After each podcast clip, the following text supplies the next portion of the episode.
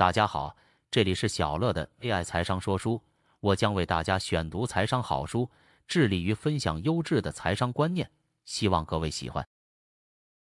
本期要跟大家分享的内容是：少了巴菲特，波克夏行不行？史上最大企业的未来挑战。一般坊间探讨有关股神巴菲特的书籍，多是围绕在其鲜明的投资风格以及令人啧舌的投资绩效。但却很少注没于股神一手打造出来的超级企业波克夏海瑟威公司。巴菲特曾比喻波克夏公司为画布，他曾说：“我非常喜爱我的工作，每天早上去上班的时候，我都觉得自己好像是去 Sistine 教堂作画一般。”位于梵蒂冈，建于1475年至1483年，1508年至1512年期间。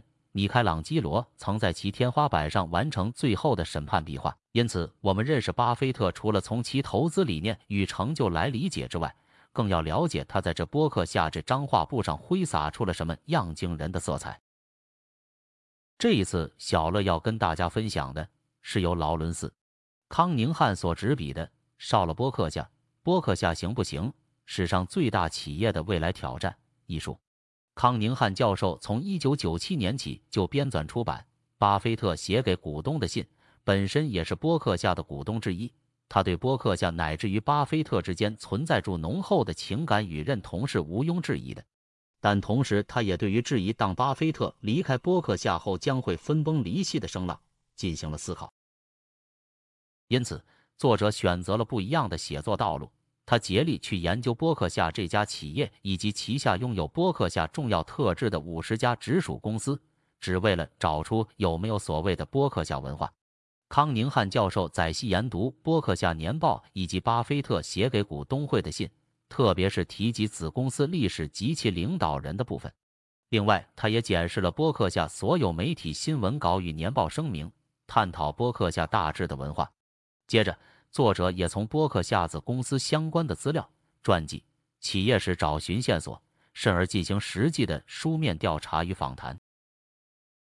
康宁汉教授从这样缜密而大量的搜集资料阅读后，发现他在描述每间子公司时，同样的企业特质开始重复出现。这些企业特质一共有九大项，他称之为：B. 精打细算；E. 真诚。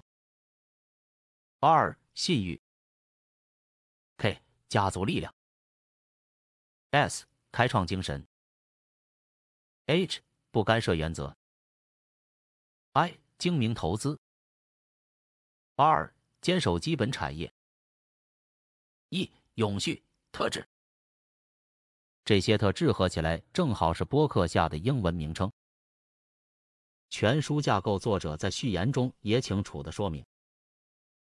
本书的架构如下：序章部分首先说明波克夏大致的文化，并解释我提出的化无形价值为经济利益的价值观的价值 （the value of values）。本书的第一部分回顾波克夏混沌的创始期，也就是替公司未来的文化打下基础的第一个十年。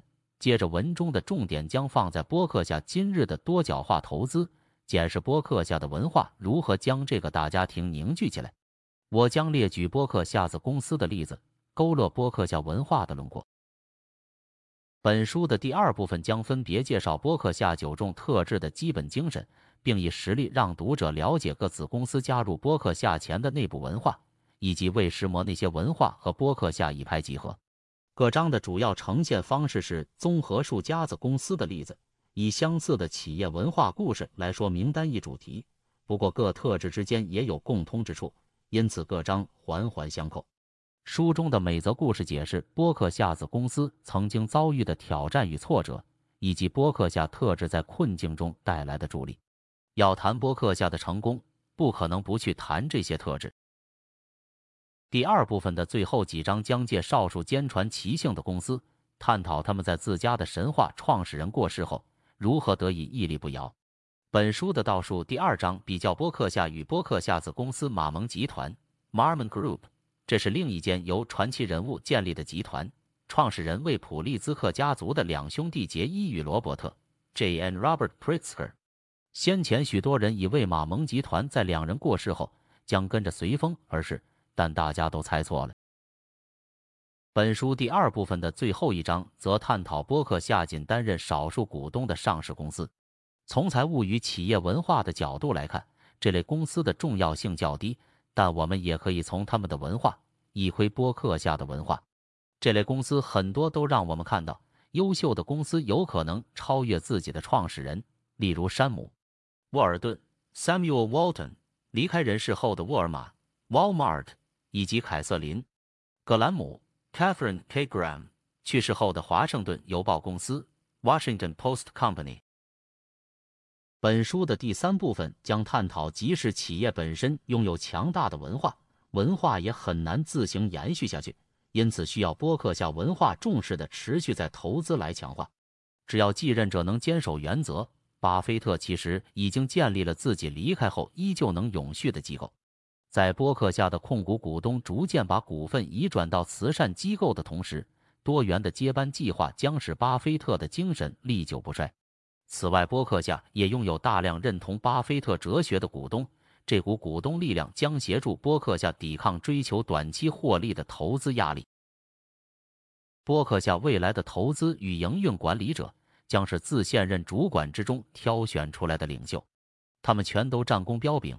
不过，他们接手的工作将比巴菲特当年艰巨，毕竟波克下的每一个环节都由巴菲特亲手打造。本书第三部分将提供巴菲特的传人一些谏言，希望模仿播客下模式的企业将可从播客下经验中得到一些启示。读完这本书，让我了解到，在播客下巨大无朋的公司架构下，仍有一以贯之的价值信念，使得这样看似难以驾驭的超级企业。实质上，不管巴菲特存在与否，都能稳健地走下去。虽然我们会认为少了巴菲特的波克夏，多少会有些遗憾，因为巴菲特等于波克夏这样的等式是让人无可智慧的。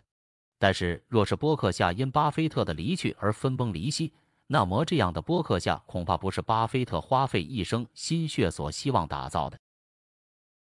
用巴菲特自己的话来讲：“我喜欢买连傻瓜或猴子都能经营的公司。”因为有一天搞不好，这些公司真的有傻瓜或猴子来经营。如果播客下依赖的只是股神带来的光芒，那么这种光芒终将淡去。